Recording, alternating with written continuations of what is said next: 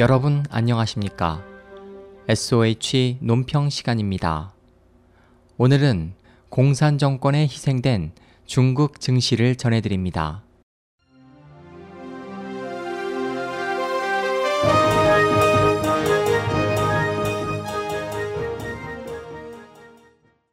통상적인 주가 법칙이 적용되지 않는 중국 증시에 대한 논란이 끊이지 않고 있다. 세계 최고 수준의 변동성을 보이는 데다 정부가 통제하는 공산주의 금융이라는 지적이 일기 때문이다. 금융 전문가들은 중국이 경제 급성장으로 지난 2010년 세계 2위 경제 대국으로 도약했지만 진정한 선진국으로 거듭나려면 아직 오랜 시간이 필요하다고 보고 있다. 최근에 중국 증시는 하루 등락폭이 10%에 이르는 널뛰기 장세가 다반사다. 지난 6월에는 하루 사이 700억 달러, 약 82조 원이 넘는 시가 총액이 증발하기도 했다.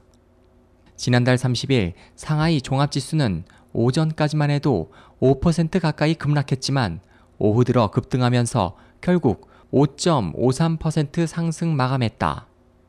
또 검은 월요일로 기록된 지난 28일 2% 안팎의 하락세를 유지하던 증시가 막판 폭락으로 8.48% 떨어져 8년 5개월 만에 최대 하락폭을 기록했다. 그 밖에 지난 6월 초부터 전날까지 40거래일 동안 주가가 3% 이상 오르거나 내린 날은 17일로 거래일의 절반에 육박했다. 전문가들은 중국 증시가 이렇듯 장중 롤러코스터가 된 것은 투자자들의 심리가 당국의 정책에 강하게 좌우되기 때문이라고 분석했다. 중국 증시는 또 상장사가 스스로 판단해 무기한 매매를 정지할 수 있는 독특한 구조를 가지고 있다. 이달 초 중국 주식시장에서 폭락장이 펼쳐졌을 당시 상장 기업의 절반가량인 1,400개 기업이 주가에 중대한 영향을 미치는 사항이 있다는 등의 이유로 거래를 중단했다.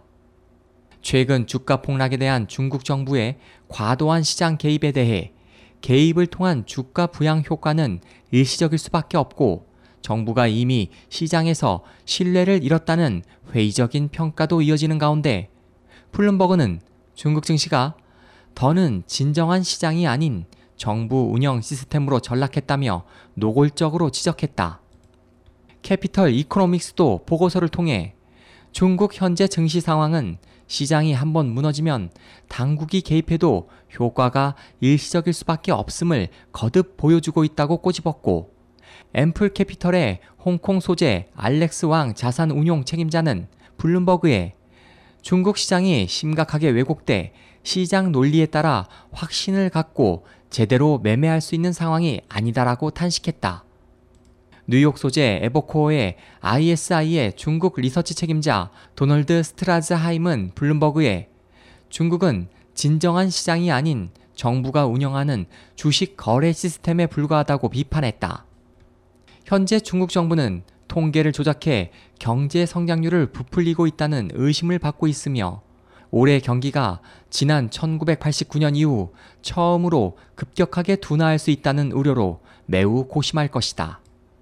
지난달 뉴욕타임스는 중국 지방정부 관료들이 전력회사에 수요 둔화 정도를 축소 보고하도록 종용하고 기업 경영진들과 전문가들의 말을 인용해 일부 시와 지방정부 관리들이 생산량이나 기업 매출과 이익, 세수 등을 과장하기도 했다고 전했다. 보도는 이 같은 통계 조작은 중앙정부가 그들의 승진이나 좌천, 정근 등의 결정권을 갖고 있어 정부 관료들이 양호한 경제 성적을 보고해야 한다는 압박을 받고 있기 때문이라고 덧붙였다. 위키리크스도 지난 2007년 리커창 중국 총리의 GDP 통계 불신 발언을 다시 보도했다. 당시 랴오닝성 당석이었던 리커창 총리는 미국 대사관에 초청받은 자리에서 중국의 GDP 성장률 통계 수치는 인위적이어서 믿을 수 없다고 말했다. 그 밖에 중국 기업들의 신용 등급도 믿을 수 없다는 지적이 나오고 있다.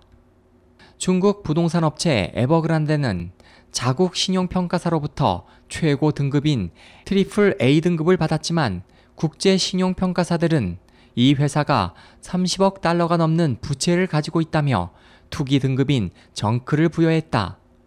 런던 소재 리걸 앤 제너럴 인베스트먼트의 벤 베넷 신용 전략가는 중국 국내 신용평가사들이 매긴 등급은 적당히 내려들어야 한다면서 세계 3대 신용평가사가 매긴 등급에 의존해 채권을 살 가능성이 더 크기 때문이라고 말했다.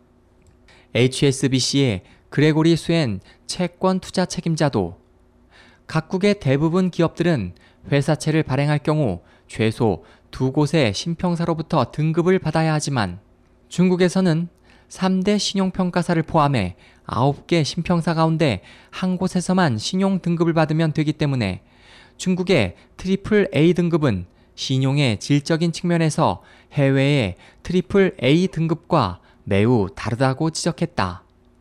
중국은 5년 전 세계 경제대국 2위라는 영광을 맛본 후 세계를 제패하겠다는 야욕을 불태워왔지만 침체된 경제 상황은 정부의 온갖 노력에도 회복될 기미를 보이지 않는다. 그것은 어쩌면 표면적 성과와 과시에만 치중해온 당연한 후가일지도 모른다.